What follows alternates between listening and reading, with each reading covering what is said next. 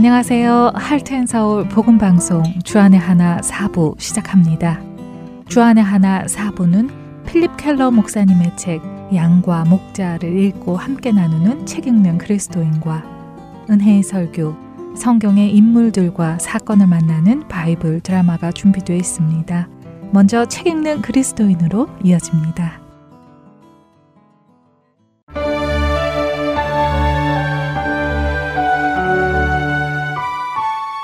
여러분 안녕하세요. 책 읽는 그리스도인 진행의 김혜나입니다. 책 읽는 그리스도인 이 시간은 신앙서적을 읽고 그 내용 속에서 우리가 생각해 볼 것들을 함께 나누는 시간입니다. 필립 켈러의 양과 목자를 읽으며 나눠보고 있는데요. 우리가 생각할 때 양은 푸른 초원이면 아무 곳이나 드러눕고 쉬고 먹고 할 것 같은 생각이 듭니다. 하지만 양들에게는 묘한 습성이 있다고 하는데요. 양들은 네 가지 조건이 충족되지 않으면 절대 눕지 않는다고 필립 켈러는 말합니다. 그래서 오히려 양은 잘 눕지 않는다고 하네요.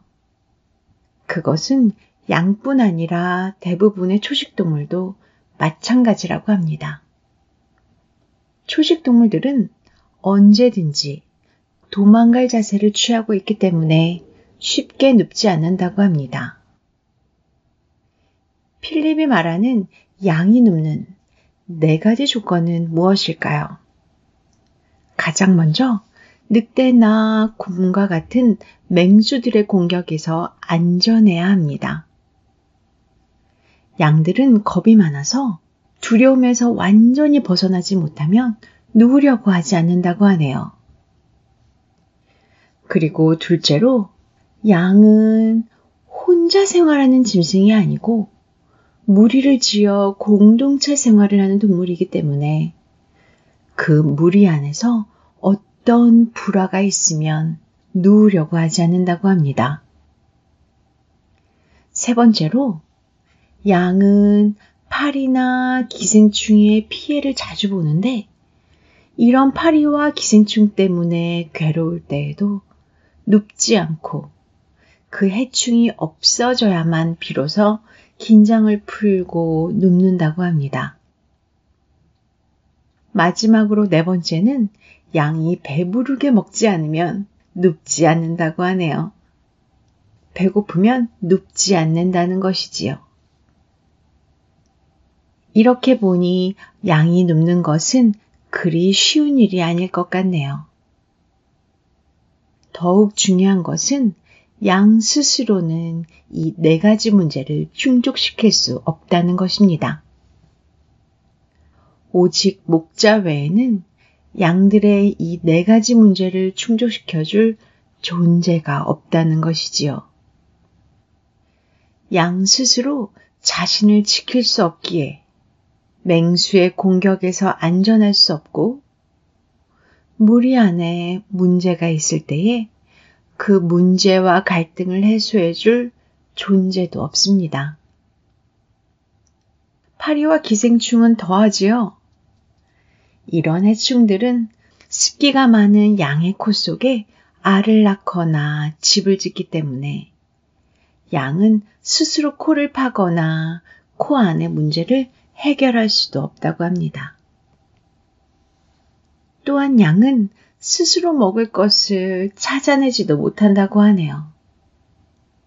특히 양은 그 습성이 이상해서 한 자리에 데려다 놓으면 그 자리에 있는 풀을 다 뜯어먹는다고 합니다. 새싹까지도 다 뜯어먹어서 양을 한 지역에 오래 놓아두면 그 지역은 먹을 것이 하나도 없게 된다고 합니다. 이런 양의 습성 때문에 목자가 꼭 필요하다고 하는데요. 목자가 늘 주변에서 맴돌며 맹수들의 공격을 주시하고 있다가 맹수가 나타나면 양들이 놀라기 전에 먼저 달려가 맹수의 공격을 막아주어야 합니다. 또한 양들 사이에 갈등이 생겨 긴장감이 돌기 시작할 때면 목자가 중재를 해주어야 한다고 합니다. 신기하게도 양들은 외부의 공격으로부터 두려움을 많이 가지면서도 자신들 사이에는 팽팽한 적대 관계와 긴장 관계를 유지한다고 하네요. 양들 사이에도 지배 질서가 존재한다고 합니다. 필립 켈러에 의하면 일반적으로 오만하고 교활한 양들이 무리의 우두머리가 되고 이렇게 우두머리가 된 양들은 약한 양들을 머리로 받아가며 자신이 탐스러운 목초지를 차지한다고 합니다. 힘이 약한 양들은 이런 우두머리 양의 공격에 쉽게 자리를 내어주지만 힘이 있는 젊은 양들은 맞서 싸우기도 한다는데요. 심할 때에는 서로에게 상처를 입히기도 한답니다.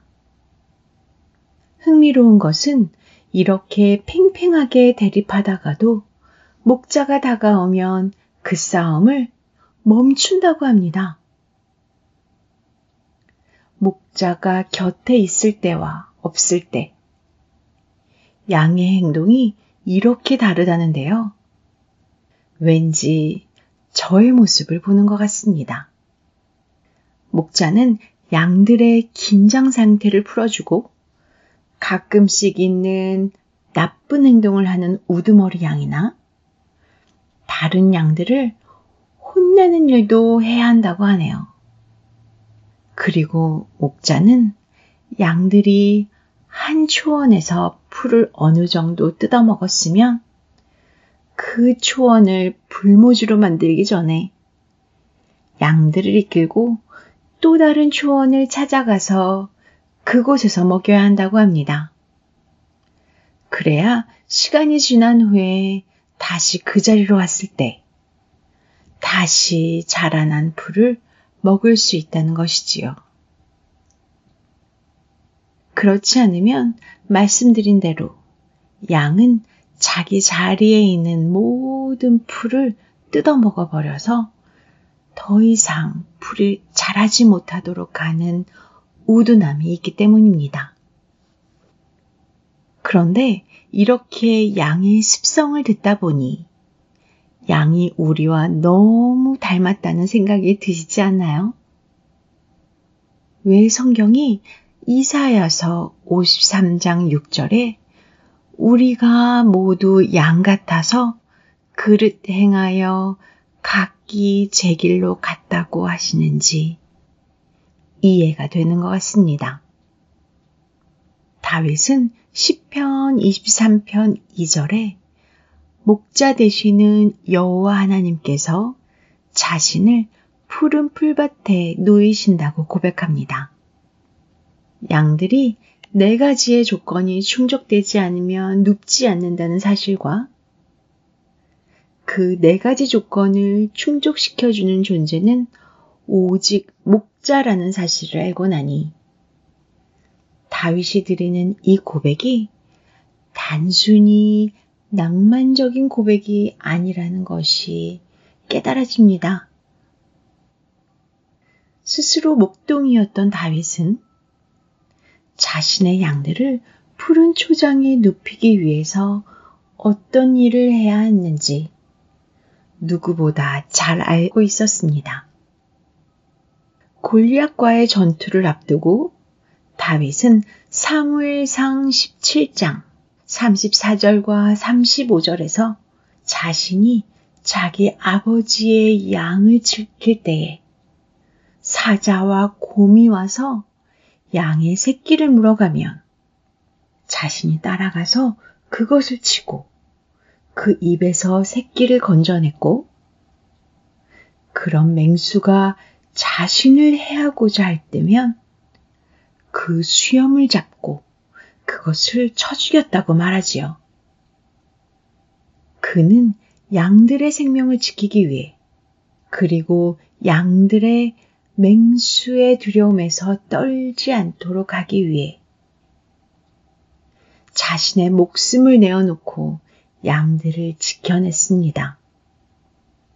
자신이 그렇게 자기 아버지의 양을 지키기 위해 목숨도 아끼지 않았던 것을 아는 다윗은 자신을 지키시는 목자 되신 하나님을 알았습니다. 또한 다윗은 자신이 이스라엘 백성들 사이에서 이런저런 대립과 긴장의 관계에 들어갈 때, 즉, 사울 왕이 자신을 죽이려고 하거나 자신의 아들 압살롬이 자신을 죽이려고 했을 때에도 결코 스스로 그들을 치지 않고 하나님께서 그 관계를 해소해 주실 때까지 기다렸습니다. 그는 자신이 양들의 긴장 관계를 풀어주고 바로 잡아준 것처럼 하나님께서 그렇게 해주실 것을 믿고 있었기 때문입니다. 그리고 다윗은 하나님께서 치유하시는 하나님이시며 자신을 살피시는 하나님이시며 또한 자신을 먹이시는 하나님인 것을 알았습니다. 다윗의 이 고백은 낭만적인 비유의 표현이 아니라 실제 자신의 삶에서 경험한 고백이었습니다. 다윗의 그 고백이 우리 안에 있게 되기를 소망합니다. 나를 위해 자기 목숨을 내어주신 선한 목자 되시는 우리 예수님이 오늘도 우리와 동행하시며 우리를 붙들고 계십니다. 죄와 죽음의 권세를 가진 사탄 마귀가 우리를 공격하려 할 때에 우리의 목자 되시는 예수님은 도망가지 않으시고 온몸으로 그 공격을 대신 받으셨습니다. 내가 받아야 할 수모와 조롱과 수치를 당하셨고 내가 받아야 할 침뱉음을 받으셨습니다. 내가 맞아야 할 그 채찍을 다 맞으셨고 나 대신 살이 다 찢기셨습니다. 내가 지고 가야 할 그 십자가를 대신 지셨고 그 십자가에 나 대신 손과 발이 못 박히셨습니다. 그리고도 그 십자가 위에서 모든 자를 용서하셨습니다. 그분이 그렇게 우리의 목자가 되셨기에 우리 역시 푸른 초장에 아무런 걱정 없이 누울 수 있습니다. 더 이상 우리는 죄와 사망의 권세 아래에서 두려워할 필요도 걱정할 필요도 없습니다. 그분이 우리를 대신하여 이미 세상을 이기셨고 승리하셨기 때문입니다. 한 주간 나의 선한 목자 되시는 예수님을 묵상해 보는 우리가 되기를 바랍니다. 나를 푸른 초장에 누이시려 그분이 어떤 일을 하고 계시는지 돌아보며 그분 안에서 참된 평안을 누리는 우리가 되기를 소망합니다. 책 읽는 그리스도인 다음 주에 뵙겠습니다. 안녕히 계세요.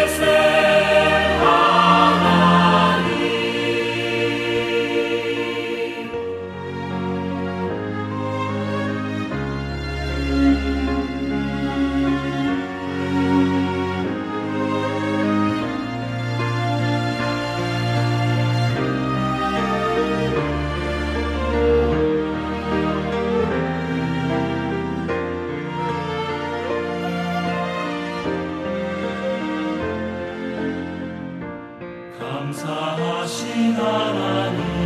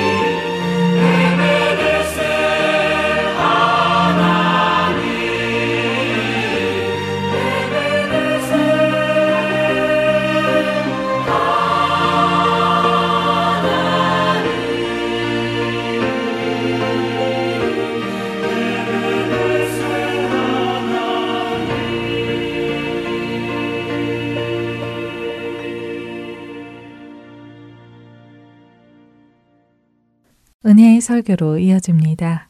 오늘은 노스캐롤라이나 그린스보로 한인 장로교회 한일철 목사님께서 누가복음 5장 1절에서 11절을 본문으로 삶의 현장에서 순종을 배우라 라는 제목의 말씀 전해 주십니다. 은혜의 시간 되시길 바랍니다. 제가 성도님들의 직업에 대해서 들어보면 그 분야에서 프로페셔널, 전문가인 것을 느낄 수 있어요. 저는 청년 때 곧장 신학교에 가서 공부한 후에 목사가 됐기 때문에 지금까지 목사로만 섬겨왔습니다. 그러다 보니까 이 목사님 중에서도 좀 늦가기 목사님들이 계세요. 늦게 목사 안수를 받은 분. 예를 들면 50세, 60세에서도 받는 분들이 있는데 그런 분들은 이제 세상의 여러 가지 일들을 여러분 같이 했었을 줄 알아요. 그러다가 이제 늦깎이 목사로서 부름받아 목사가 된 케이스가 있는데 저는 이제 그런 케이스가 아니다 보니까 어떤 세상 일을 해본 적이 별로 없죠. 그래서 어떤 직업에서 오랫동안 일하는 성도님들을 보면 제가 모르는 분야에서 일하기 때문에 어, 저는 그분들이 전문가처럼 보입니다. 한 업종에서 뭐 1, 2년 일해갖고서는 전문가라고 볼 수 없죠.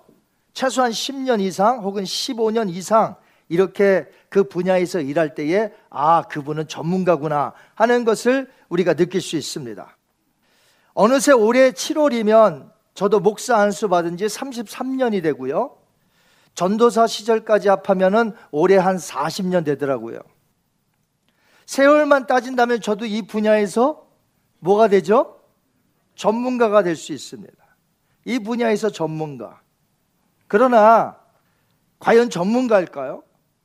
은퇴하는 목사님들이 은퇴하시면서 마지막 말씀을 하시잖아요. 그때 뭐라고들 하시냐면 거의 비슷합니다. 이제 목회가 무엇인 줄 알만하고 무엇이 설교인지 알만한데 이제 은퇴하게 되었습니다. 이렇게 말하는 것이에요. 그러니까 이제 좀 해볼 만한데 이제 좀 설교가 무엇인지를 알만한데 은퇴하게 되었다. 사실 수십 년간 목회하면서 전문가라는 말이 부끄러울 때가 있습니다. 여러분은 어떻습니까? 지금 일하시는 그 분야에서 여러분은 전문가이신가요? 오늘 본문에 보시면 오랫동안 갈릴리에서 어부로 살았던 시몬 베드로가 물고기를 잡는데 실패합니다.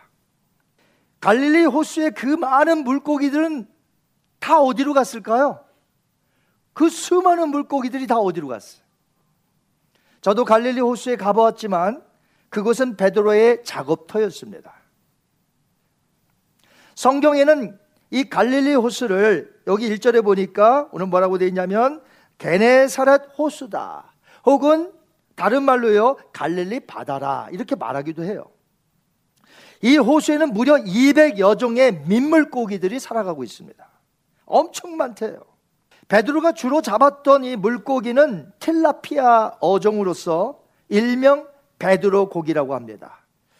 이 갈릴리 호수에서 가장 흔하고 많이 잡히는 어종이에요. 사실 시몬 베드로는 어부 전문가로서 고기를 많이 잡은 적이 많겠죠. 그런데 물고기를 잡는데 실패한 적도 있었다는 것입니다. 오늘 성경 말씀을 보니까 바로 그날이 베드로가 실패한 날이었다. 어부 전문가였지만 그날 실패했다. 한 마리도 못 잡았다는 것이죠. 그 배는 혼자 나가는 배가 아닙니다. 그 배는 여러 명이 나가서 함께 그물을 내리고 고기를 잡아요. 즉, 동료 전문가들도 그 배에 탔다는 거예요, 그 밤에.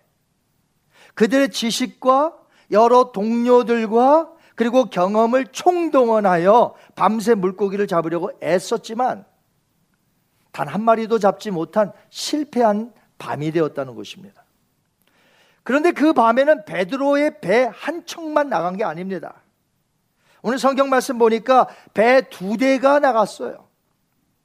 그러니 숫자로도 여러 명이고 배가 두 대였으니 밤중에 많은 고기를 잡을 거야 라고 기대하고 나갔습니다만 다 같이 실패했던 것이죠. 너무 피곤합니다. 아침이 되었어요. 이제 잠을 자려고 그물을 씻습니다. 그물 씻어야 되거든요. 그래서 그물을 씻고 이제 집에 들어가 잠을 청하려고 이제 들어가려고 하는데 예수님께서 갑자기 배에 올라타시는 거예요. 베드로의 배. 그리고 저는 이 배를 약간 끼워달라고 요청하십니다. 시몬 베드로는 말할 수 없이 피곤했지만 이미 예수님께서 배에 올라 타셨어요. 그리고 그 예수님의 요청을 거절할 수 없어요. 왜냐하면 예수님이 가시는 곳은 항상 누가 따라다닙니까? 많은 사람들이 따라다니기 때문에. 그래서 그 배를 약간 띄웠습니다. 그런데 그 가르침이 끝나자마자 베드로에게 말씀하십니다. 깊은 데로 가서 물고기를 잡으라. 즉 그물을 내리라는 것이. 그때 베드로는 예수님의 말씀에 순종하기 힘든 네 가지 갈등이 있었다고 저는 생각을 해요. 그 머릿속에 잠시 이 갈등 네 가지가 스쳐 지나갔을 것입니다. 자, 첫 번째 갈등은 뭐냐면 프로에게 했던 비전문가의 조언이었기 때문에 그래요. 시몬 베드로가 예수님의 말씀에 순종하기 힘든 것이 무엇입니까? 전직 목수였던 예수님이 현직 프로 어부인 시몬에게 조언했다는 것이에요. 만약에 비전문가가 그 분야의 전문가에게 와서 이러쿵 저러쿵 조언하면 듣습니까? 안 듣습니까? 안 들어요. 모르시면 가만히 계세요. 제가 여기 전문가입니다. 그렇게 말하지 않겠어요. 두 번째 갈등은 그럼 무엇이었을까요? 이미 밤새 잡으려고 애썼기 때문에 그때는 이 몸이 몹시 피곤했습니다. 여기 낚시 좋아하시는 분들, 밤 낚시 해보셨죠? 밤 낚시 해보면 어떻습니까? 그래도 좀 많이 잡았으면 좀 힘이 있는데, 한 마리도 못 잡았으면 기분도 잡쳤고, 그 다음에요, 아침에 되면 이제 뭐 다 필요 없어요. 가서 잠자고 싶어. 베드로도 그렇지 않았겠습니까? 밤새 잡았는데 한 마리도 못 잡았고 아침이 되어 몹시 피곤해요. 그런데 또다시 시간을 내어 그물을 또 씻어야 되는데 나중에 그물질을 하면 그 그물을 내려야 될까요? 이런 갈등이 생기지 않겠습니까? 세 번째 갈등은 아침에 깊은 곳에 가봐야 물고기를 잡을 수 없기 때문이에요. 재미 어류 학자인 서진원 박사의 글을 보았는데요. 깊은 곳에서는 그물을 내리는 사이에 물고기들이 다 도망간다고 합니다. 자, 이런 사실을 베드로가 몰랐을까요? 베드로가 알았다면 밤새 뭐하러 잠도 못 자고 그 그물을 내려서 물고기를 잡습니까? 그저 아침에 일어나서 깊은 곳에 가서 물고기 잡으면 되지. 그런데 이 베드로가 그것을 알았기 때문에 아침에 안 나가는 것이잖아요. 시몬 베드로에게는 예수님의 말씀에 의한 갈등이 마지막 네 번째가 또 하나 있습니다. 이것이 굉장히 커요. 네 번째 갈등은 뭐냐면 예수님이 같은 동네에 사는 분이에요. 같은 동네. 여러분 혹시 아, 그게 무슨 문제가 돼요? 여러분 그 집에 숟가락이 몇 개 있는지 젓가락이 몇 개 있는지 다 알아. 그 집의 형제들이 누군지 다 알아. 그런데 그 예수님의 말씀을 들을까요?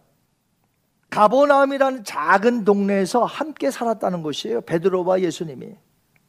이것은 무엇을 뜻하냐? 예수님 말씀을 따르기 무척 힘들었다는 것입니다. 예수님은 성경을 성취하기 위하여 태어나신 곳이 어디죠? 여러분 예수님의 고향 태어난 곳이 어디예요? 베들레헴이에요. 베들레헴. 근데 베들레헴에선 태어나시기만 하셨어요. 성경을 응하기 위해서. 그리고 줄곧 자라나신 곳이 어디입니까? 갈릴리 어디예요? 나사렛. 나사렛이라는 곳이에요. 나사렛. 자, 그러면 이 나사렛이라는 곳에서 살았기 때문에 제1고향이 되시는 거고요. 그 다음에 제2고향이 또 있는데 이곳이 어디냐? 가보남으로 나중에 이사 가세요. 그래서 거기서 오랜 기간 또 사십니다. 그러니까 가보남이 제2의 고향이에요. 자, 베드로의 고향은 베세다였습니다. 그런데 베드로도 이사해요. 어디로 이사냐면 가보나움으로 이사 와서 거기서 이제 살게 됩니다. 즉 예수님과 한 동네에서 살았다는 것입니다. 제가 성경 시대의 유적진 가보나움에 가보았는데 동네가 그리 크지 않습니다. 그런 동네에서 같이 살았으니 예수님의 아버지 요셉이 누구며 예수님은 무슨 일을 했으며 목수 일을 했죠. 그의 가족 구성원이 누군지 너무나 뻔하게 잘 알고 있습니다. 한 동네에서 산다는 것이 무슨 뜻이냐 하면 가버나움 사람이 예수님을 너무 잘 알고 있기 때문에 메시아로 받아들이지 않았다는 것입니다.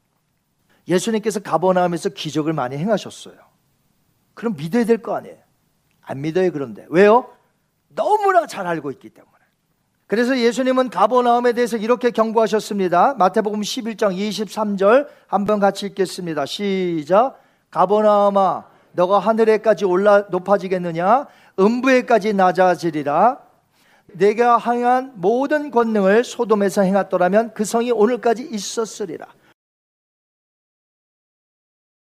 가보나움이 얼마나 완악하냐 하면 만약에 가보나움에서 행한 예수님의 이적과 기적을 소돔, 소돔 다 아시죠? 얼마나 완악한 도시입니까? 죄악의 도시.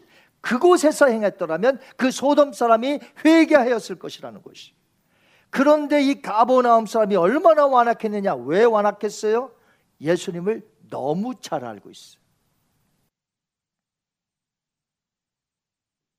과연 비전문가인 목수의 말을 따를 것인가?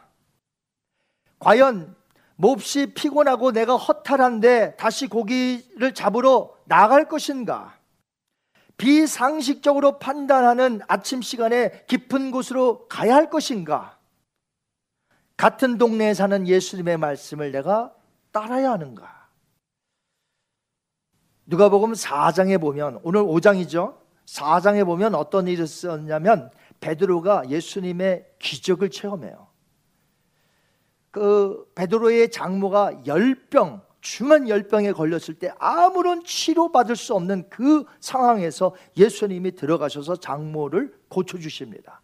자, 그 기적을 체험을 했어요. 가보나움에서 기적을 행하신 것을 베드로가 본 것이죠.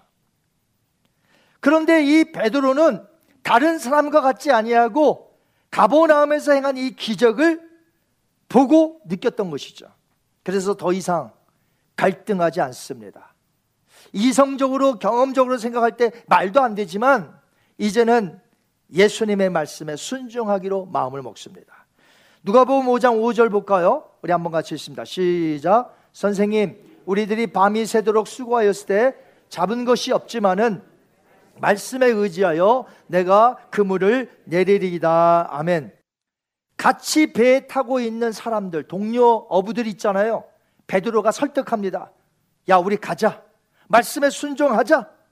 그래서 그들을 다독거리면서 그 배를 깊은 곳으로 가게 되죠. 자, 그렇게 순종했더니 어떤 결과가 나왔습니까? 누가복음 5장 6절에서 7절 말씀. 시작. 그렇게 하니 고기를 잡은 것이 심이 많아 그물이 찢어지는지라. 이에 다른 배에 있는 동무들에게 손짓하여 와서 도와달라 하니 그들이 와서 두 배의 채움에 잠기게 되었더라. 아멘.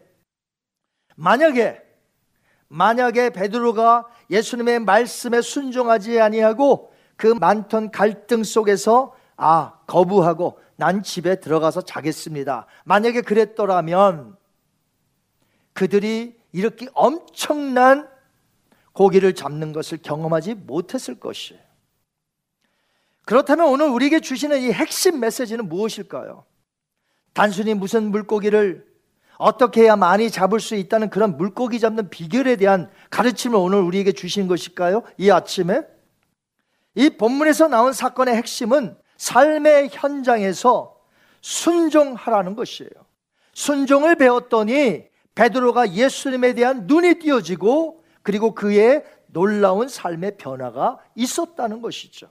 즉, 이 스토리는 물고기 잡는, 많이 잡는 그런 이야기가 아니라 이 스토리는 신앙의 이야기라는 것입니다. 즉, 이 스토리를 우리에게 오늘 하나님께서 우리에게 들려주시는 이유는 우리 각자의 신앙 이야기를 하고 싶으신 것이에요.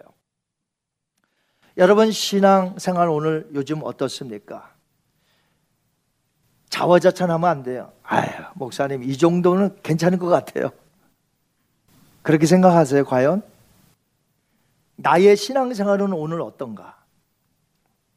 오늘 이 스토리는 예수님께서 여러분에게 질문하시는 겁니다. 여러분의 신앙은 어떤가? 예수님은 오늘 이 스토리를 통해서 우리의 신앙에 대해서 말씀하고 계십니다. 우리의 삶의 현장에서 예수님께 온전히 순종해야 한다는 것이에요. 우리는 순종을 교회 안에서만 하는 걸로 주로 알고 있어요. 그래서 목사님이 뭘 부탁하면 순종해야 되고 어떻게 해야 되고 교회 안에서 순종. 근데 교회 밖에서는요. 삶의 현장에서는요. 그때부터는 순종이라는 게 별로 없어요. 내가 주인인 것이에요. 교회 오면은 교회 안에서 순종해야 되고 이런 걸 아는데 교회 밖에 나가면요. 그 다음에는 순종하고 담 쌌죠. 내가 주인이 되어 내가 알아서 한단 말이죠. 내 삶의 현장에서 내가 주인이 되어 내가 알아서 전문가기 때문에. 혹시 여러분들 이렇게 말씀하시는 것은 아닌지 모르겠어요. 예수님, 모르시는 말씀 하지 마세요. 예수님, 이 일에는 제가 더 전문가예요. 예수님 이 일 해보셨어요? 안 해보셨잖아요. 저는요, 수십 년 했어요. 제가 전문가예요. 제가 더 잘 알아요. 다 알아서 할 테니 예수님은 그저 가만히 보고만 계세요. 오늘날 우리의 일터에서 삶의 현장에서 왜 놀라운 일이 안 생기는지 아십니까? 아마도 전문가라는 자기 자신이라고 생각하기 때문에 일터에서 예수님이 명령하시는 것이 분명히 있는데도 불구하고 예수님 모르시면 가만히 계세요. 내가 다 알아서 할 테니까. 그래서 그 예수님의 명령을 거부하고 내가 일터에서 내 마음대로 하다 보니까 놀라운 일이 생기지 않는 것이에요. 간증거리가 없는 것이에요. 사실 그 일을 우리에게 맡겨주신 분이 누구십니까? 누구시죠? 하나님이시면 아멘. 하나님이 여러분에게 그 일을 맡기셨습니다. 그런데 언제부터인가 내가 하나님보다 더 전문가처럼 하지 않았어요. 분명히 그 삶의 현장 그 일터에서 하나님이 요구하시는 것이 있고 원하시는 것이 있지만 계속해서 거부하고 아 그건 안 돼요. 아, 그건 안 돼요. 이건 내가 해야 돼요. 내 방식대로 해야 돼요. 여러분, 삶의 현장에서 하나님께서 명하시는 것에 우리는 순종해야만 할 줄 압니다. 존 비비어 목사는 순종에 대해서 이렇게 말했습니다. 순종의 차원이 깊어질수록 우리의 믿음도 커진다. 믿음의 분량이 점점 커져 나가길 원하십니까? 그렇다면 순종해 보시기 바랍니다. 순종과 믿음은 따로 구분된 것이 아니에요. 순종과 믿음은 함께 가는 것입니다. 나의 삶의 현장에서 오늘 예수님의 말씀대로 순종하는 자들이 바로 믿음이 큰 자들이에요. 혹시 어떤 분들은 또 이렇게 말할 수도 있을 줄 모르겠어요. 예수님이 베드로에게 실제로 나타나셔서 말씀하셨을 때에 베드로가 순종했듯이 네, 저에게도 주님이 나타나신다면 저는 순종할 자세가 되어 있습니다. 그런데 예수님 직접 나타나시지 않으니 무엇을 순종할까요? 이렇게 질문하십니까? 여러분, 과연 그럴까요? 여기 있는 이 성경 말씀이 하나님의 말씀이요, 하나님의 명령이요, 우리의 삶의 현장에서, 일터에서 내게 주시는 음성인 줄 믿습니다. 이 말씀 붙잡고 일터로 나가는 거예요. 삶의 현장에서 사는 거예요. 그날 그날 주신 내용들, 그래서 아침에 큐티나 새벽 예배나 항상 말씀과 기도를 해야 되는 이유가 그런 데 있습니다. 오늘 나가기 전에 하나님이 나에게 무엇라 말씀하시는가 그 말씀을 묵상하고 이것을 내 삶의 현장에 적용하겠습니다. 베드로는 그날 이후로 사람들을 낚는 어부가 되었습니다. 이제 후로는 너가 사람을 취하리라, 너가 사람 낚는 어부가 되리라 하신 예수님의 사명을 따른 것이에요. 그래서 배를 놔두고 베드로와 다른 동료 요한과 야고보가 따라간 것입니다. 예수님은 모든 크리스찬의 삶의 현장에서 베드로처럼 나를 따르라, 다 관두고 나를 따르라. 예수님은 그렇게 말씀하시는 분은 아니에요. 물론 사명자가 있다면 그곳에 하나님이 베드로처럼 부르실 때가 있죠. 그러나 대다수 우리 크리스찬들에게는 예수님이 오셔서 말씀으로 해 주시기를 오늘 이 말씀대로 삶의 현장에서 살아라. 그때 나는 아멘 하며 순종하면 되는 것이. 여러분, 우리의 일터를 허락하신 분은 예수님인 줄 믿습니다. 자, 이것을 믿고 일단 시작을 해야 돼. 이걸 안 믿으면 더 진전될 수가 없어요.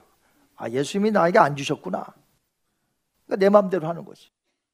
그런데 우리는 신앙인이지 않겠습니까? 우리는 크리스찬들로서 하나님이 나에게 일터를 주신 줄 믿습니다. 삶의 현장을 주셨다는 것이. 그러면 그 삶의 현장에서 예수님의 말씀에 순종해야 되는 것이죠. 베드로가 했던 말이 오늘 저와 여러분의 말이 되기를 원합니다. 고백이 되길 바래요. 한번 누가복음 5장 5절 말씀 한번 읽습니다. 시작. 말씀에 의지하여 내가 그물을 내리리다. 한번 따라하세요. 말씀에 의지하여 내가 그물을 내리리다. 자, 이 말씀은 뭐냐면 말씀에 의지하여 내가 오늘 삶의 현장에서 그렇게 살겠습니다. 여러분 순종이라는 단어가 실종된 사회에서 우리는 살고 있습니다. 21세기는요. 포스트 모더니즘 이게 무엇이냐면 진리는 없다는 거예요. 절대적인 진리. 당신이 말하는 것도 진리고 내가 말하는 것도 진리고 다 진리예요. 근데 누가 누구에게 순종해요? 그리고 요즘은 나이 어린 젊은 사람한테 뭐라고 하면 꼰대라고 그러죠. 중학생한테 뭐라고 하면 막 반말하면서 때리려고 그래요. 이런 시대에 살고 있어요. 누가 누구에게 순종을 합니까? 순종이란 실종된 단어예요. 근데 하나님은 우리에게 요구하시는 것이 무엇이냐면 순종이에요. 믿습니까? 세상 사람들은 다 싫어하는 것이 순종이지만 예수님이 원하시는 것은 오늘 순종이라는 것이.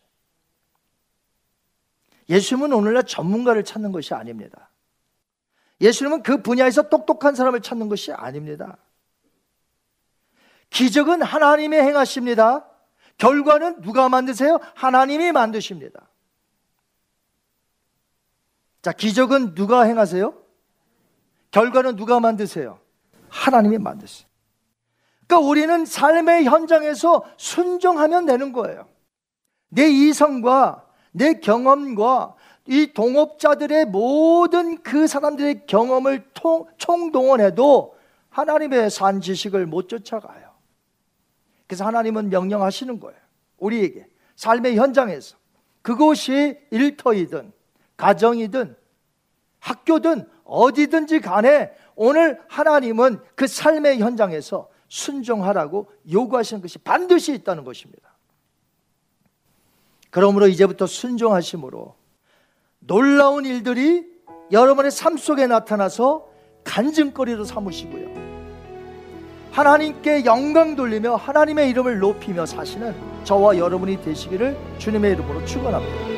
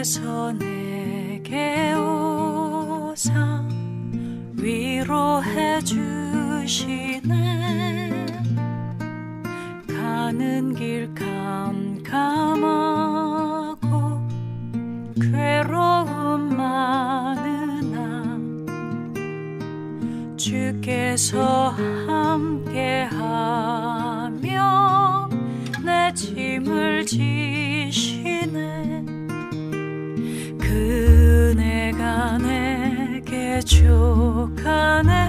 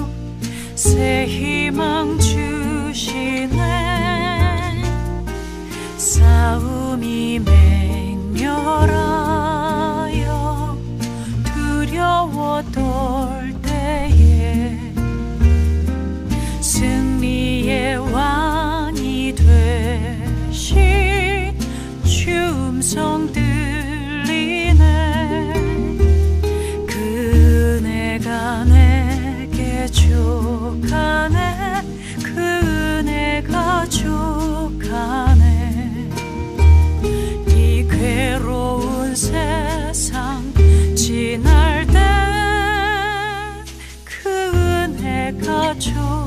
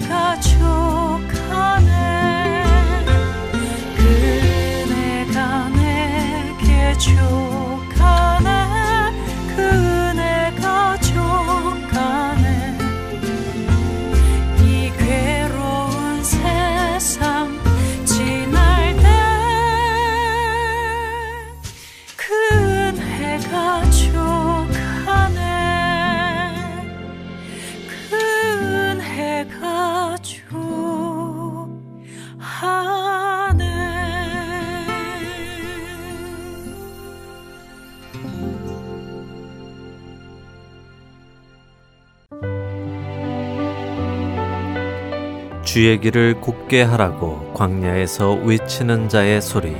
할텐서울 복음 선교회에서는 주의 길을 굳게 하는 이 사역에 함께 동참하실 분을 찾고 있습니다. 봉사로, 기도로, 후원으로 예수님을 전하고 생명을 구하는 일에 동참하실 분들은 전화번호 602-866-8999로 연락 주시기 바랍니다.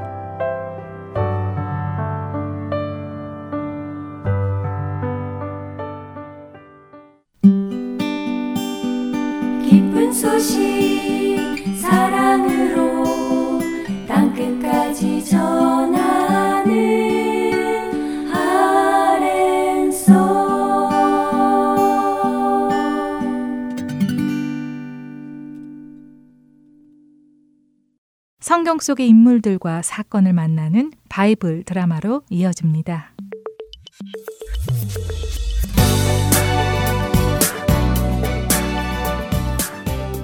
애청자 여러분 안녕하세요. 바이블 드라마 3일편 진행의 박윤규입니다. 사울을 죽일 수 있었지만 죽이지 않은 다윗. 사울과 다윗은 그렇게 다시 헤어졌습니다. 하지만 다윗의 마음은 여전히 불안했죠. 지금은 사울 왕이 저렇게 돌아갔지만 또 언제 어떻게 마음이 변하여서 나를 죽이려고 찾아올지 모르니 차라리 이 이스라엘 땅을 떠나는 것이 좋을 것 같다. 그래서 사울 왕이 이스라엘 땅에서 나를 찾다가 찾지 못하면 그러면 포기하겠지. 이렇게 하여 다윗은 자신의 군사를 데리고 블레셋의 도시인 가드로 가서는 아기스 왕에게 망명을 신청합니다. 아기스 왕이시여, 이스라엘에서 다윗이 찾아와 왕을 뵙고 싶다고 합니다. 다윗이? 들라 이르라. 이렇게 하여 아기스 왕 앞에 나아간 다윗. 그는 자신이 블레셋에 온 이유를 설명합니다. 아기스 왕이시여, 평안하셨습니까? 아실지 모르겠지만 이스라엘의 왕 사울 왕이 저의 목숨을 해하려 하기에 오랜 세월을 피해 다녔습니다만 영 불안해서 이스라엘 땅을 떠나 블레셋 안에 살고자 이렇게 찾아왔습니다. 제가 블레셋 안에 살면 사울 왕도 저를 포기할 것이라고 생각합니다. 아기스 왕께서 저를 불쌍히 여기셔서 은혜를 베푸셔서 이곳에 살게 허락해 주시길 부탁드립니다. 아, 그래, 그래. 내가 자네가 사울 왕의 추적을 피해 다닌다는 소식은 전부터 듣고 있었지. 그렇군. 그래서 여기까지 오게 된 것이군. 잘 왔네. 잘 왔어. 이곳 왕궁에서 나와 함께 살도록 하세. 아기스 왕이 이렇게 말한 이유는 다윗이 자신의 부하가 되어 이스라엘을 대적하게 된다면 이스라엘을 블레셋의 영토로 만들기 수월할 것이라 생각했기 때문이었죠. 하지만 다윗 역시 그런 아기스 왕의 생각을 알기에 그렇게 하고 싶은 마음은 없었습니다. 단지 사울 왕과의 대립을 피하고 하나님의 때에 자신이 이스라엘의 왕이 될 것을 믿으며 피해 있으려 한 것이었죠. 그래서 다윗이 아기스 왕에게 답합니다. 아기스 왕이시여, 은혜를 베푸셔서 저와 저의 식구들을 이렇게 받아주시니 감사드립니다. 이렇게 저를 받아주시는 것만도 감사한데 왕궁에서 함께 살자고까지 해주시니 너무도 황송합니다. 그러나 감히 어떻게 저희 같은 천한 사람들이 왕께서 계시는 왕궁에서 살 수 있겠습니까? 왕께서 다스리시는 지역에 작은 마을 하나를 주시면 저와 저의 식구들이 조용히 살도록 하겠습니다. 음, 하긴 자네 식구들이 적지 않으니 이 왕궁에서 다 살기엔 좀 많군. 그래, 그러면 내가 시글락이라는 마을을 자네에게 줄 테니 자네와 자네에게 딸린 공동체가 그곳에 살도록 하게. 왕의 은혜에 감사드립니다.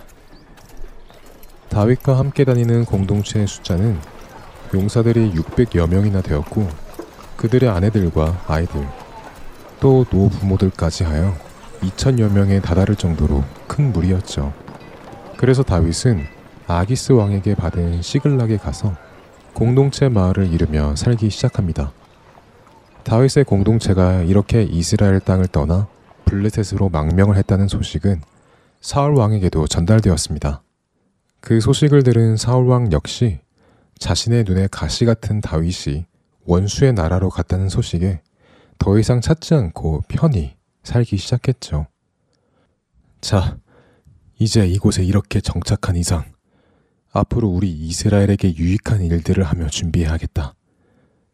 비록 지금은 블레셋에 살고 있으니 블레셋을 공격할 수는 없지만 이스라엘 주변에 있는 다른 족속들을 하나씩 공격하여 앞으로 이스라엘에게 위협이 될 수 없도록 해야겠다. 이렇게 하여 다윗은 이스라엘 근방에 사는 그술 족속, 기르스 족속, 그리고 아말렉 족속들의 마을을 급습합니다. 다윗은 그렇게 이방 민족을 공격하고 그들의 가축들과 재산을 가지고 돌아와서는 아기스 왕에게 가져다 주곤 했죠. 그럴 때마다 아기스 왕은 다윗에게 물었습니다. 오, 다윗 장군. 오늘도 전쟁을 했나 보군. 헤, 그래, 오늘은 어디를 공격했나? 네, 오늘은 유다의 네겝 지방과 여라무엘 사람들의 땅을 공격했습니다. 오, 자네. 정말 이스라엘과는 완전히 관계를 끊었구만. 그렇지? 사실 다윗은 이스라엘 근처에 있는 민족을 공격하여 그들을 초토화시키고는 아기스에게는 유대 민족을 공격했다고 거짓말을 했습니다. 그렇게 해야 아기스가 의심하지 않았기 때문이죠. 그러나 이런 거짓말을 하기 위해서 다윗은 이방 민족을 공격할 때마다 그 마을에 한 명도 남기지 않고 모두 죽였습니다. 혹시라도 살아남은 어느 누군가가 자신들을 공격한 것이 다윗이라고 말을 하면 다윗이 이스라엘을 공격한 것이 아니라 이방 민족을 공격한 것이 드러나서 아기스와 대립하게 될 것이기에 그랬죠. 다행히도 아기스는 다윗의 거짓말을 믿었고 다윗을 철석같이 믿었습니다. 다윗 장군, 자네가 그렇게 이스라엘을 공격하니 이제 이스라엘 사람들은 자네를 아주 미워하겠어. 그렇지 않은가? 그래, 그래. 이렇게 된 이상 자네는 다시 이스라엘로 돌아갈 수 없겠지. 안 그런가? 자네 정말 잘 생각했네. 잘 생각했어. 자네는 이제 나와 함께 평생을 갈 수밖에 없게 되었네. 우리 함께 잘 살아보자고. 아기스 왕은 다윗이 정말 자기 민족 이스라엘을 배신했다고 믿고 있었습니다. 바이블 드라마 3일 편 다음 시간에 뵙겠습니다. 안녕히 계세요.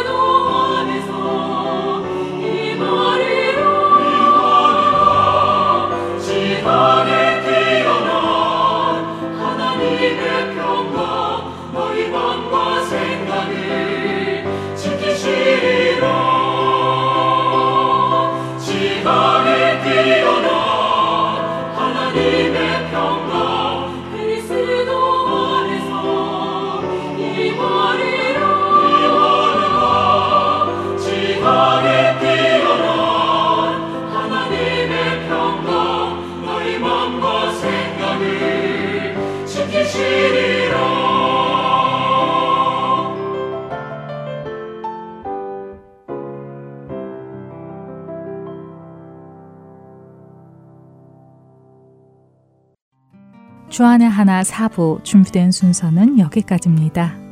은혜와 진리 위에 경고히 서서 그리스도의 빛과 향기를 전하는 매일 매 순간이 되시기를 소망하며 오늘은 여기서 마치겠습니다. 다음 시간까지 안녕히 계세요. 고맙습니다.